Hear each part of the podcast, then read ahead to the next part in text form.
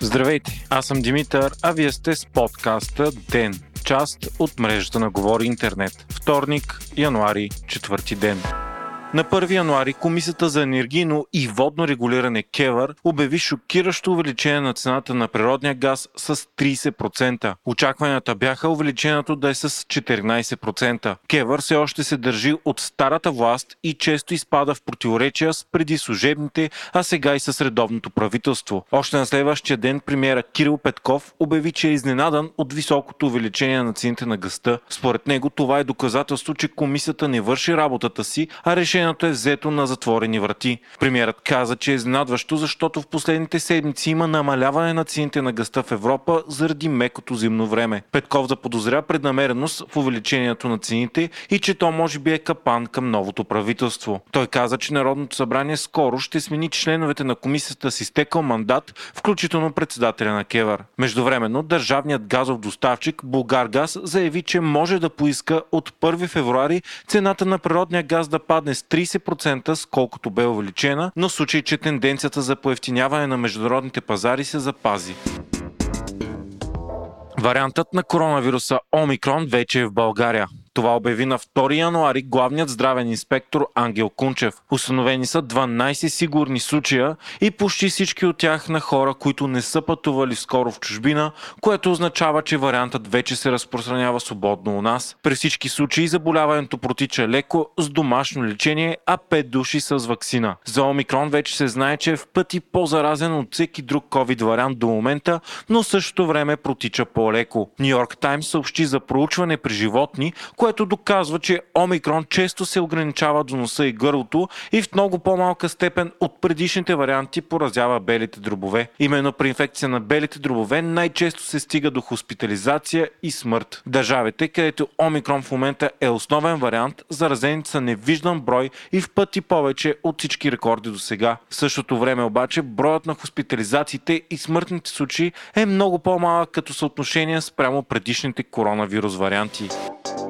Вчера Слави Трифонов отново събуди страстите след като публикува пост във Фейсбук относно Северна Македония. Накратко той постави пред САЩ условия за незабавно отпадане на визите на българите за влизане в Америка, а на Европейския съюз прием на България в Шенген. Едва тогава и ако съседката ни изпълни всички условия за добросъседство и сътрудничество, можело България да даде съгласие на Северна Македония за преговори за влизане в Европейския съюз. Коментарът на Трифонов обаче предизвика обществено недоволство, включително след коалиционните партньори на има такъв народ. До сега позицията на България е, че няма да допусне начало на преговорите за влизане в ЕСА с Северна Македония, докато не се изяснят въпросите за общата история и правата на българите там. На партньорите ни от Европа и САЩ не са поставени други условия. За да започнат преговорите за присъединяване към Съюза е нужно съгласие на всички страни членки, а единствено България гласува против. Преговорите трябваше да започнат през ноември миналата година, но за сега са блокирани. България продължава да търпи критики от страна на ЕС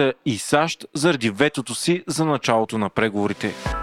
На 1 януари започна френското председателство на съвета на Европейския съюз. То бе стартирано с пишни церемонии в Париж. Скандалите обаче последваха скоро след това и властите бяха принудени да махнат огромното знаме на Европейския съюз от триумфалната арка, което бе сложено за отбелязване на началото на председателството. Причината – силни критики от страна на опозицията. Във Франция в момента обществото е силно поляризирано, като има възход на консервативните националистически партии, както и на нагласа нагласите против Европейския съюз. Председателството е критично важно за президентът Емануел Макрон, който след оттеглянето на Меркел иска да се позиционира като новия лидер на Европейския съюз. Това ще е трудна за него година, тъй като през април предстоят президентски избори, в които той ще се бори за втори мандат, а парламентарните избори във Франция са юни тази година. Основни противници на Макрон са силно десните популистски кандидати Ерик Земур и Марин Люпен. В речта си по случай началото на председателството Макрон обяви целите си силна, обединена и суверенна Европа. Една от основните задачи на Франция по време на председателството ще е да извърши реформа на шенгенското пространство, която да укрепи външните граници на Европейския съюз. Това от една страна е добра новина за България, която е външна граница и която вече чака 10 години за влизане в шенгенското пространство, но от друга, според Макрон, Шенген не бива да се разширява, докато не бъде извършена реформата. На 30 януари президентите на САЩ Джо Байден и на Русия Владимир Путин проведоха телефонен разговор. Причината – растящото напрежение между двете страни и особено опасенията, че Русия се готви да нападне Украина. Путин е предупредил Байден, че ако САЩ въведат нови санкции, това може да доведе до пълно приключване на двустранните взаимоотношения. Подобно нещо не се е случвало никога, дори по време на Судената война с едно изключение. По време на непризнаването на бушевишкия режим и СССР между 1917 и 1933 година. От своя страна Байден е предупредил, че ако Русия нападне Украина, това ще има много сериозни последици и санкции, включително изключване на Русия от международната финансова система в комбинация с въоръжаване на партньорите от НАТО в Европа. Разговорът е продължил 50 минути и нито една от двете страни не е смекчила позициите си. Следващата седмица предстои американско-руска среща по въпросите за сигурността, както и заседание на съвета на НАТО с Русия. Очаква се на тези срещи Русия да настоява за пълно оттегляне на войските и отбранителните системи на НАТО от всички бивши съветски републики и съветски сателити, включително от България. Русия твърди, че силите на НАТО затягат обръча около нея и достига до границите й, което е заплаха за националната и сигурност. Тези условия обаче са напълно неприемливи за НАТО петте ядрени сили света Русия, САЩ, Великобритания, Китай и Франция разпространиха съвместно изявление, в което казват, че тяхна първостепенна отговорност е да не допускат избухване на война между държавите с ядрено оръжие и че ядрените оръжия са единствено с цел възпиране на война и защита. Страните заявиха, че ядрената война не може да има победители и тя никога не бива да бъде започвана.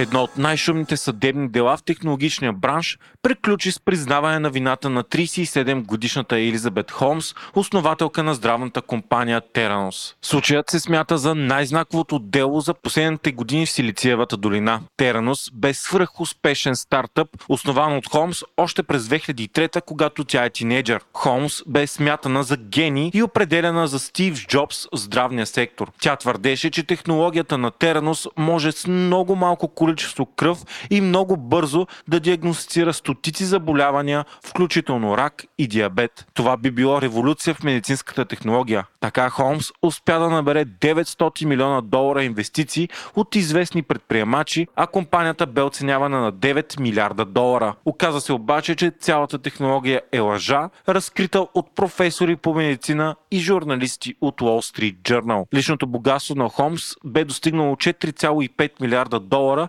и съда доказа, че тя е знаела, че технологията й не действа, но въпреки това е продължила да продава измамен продукт на клиентите и инвеститорите си. В крайна сметка Холмс загуби цялото си богатство, а Теранос фалира, което доведе до огромни загуби на инвеститорите. Холмс бе призната за виновна по 4 от 11 обвинения за измами, всяко от които може да я донесе до 20 години затвор.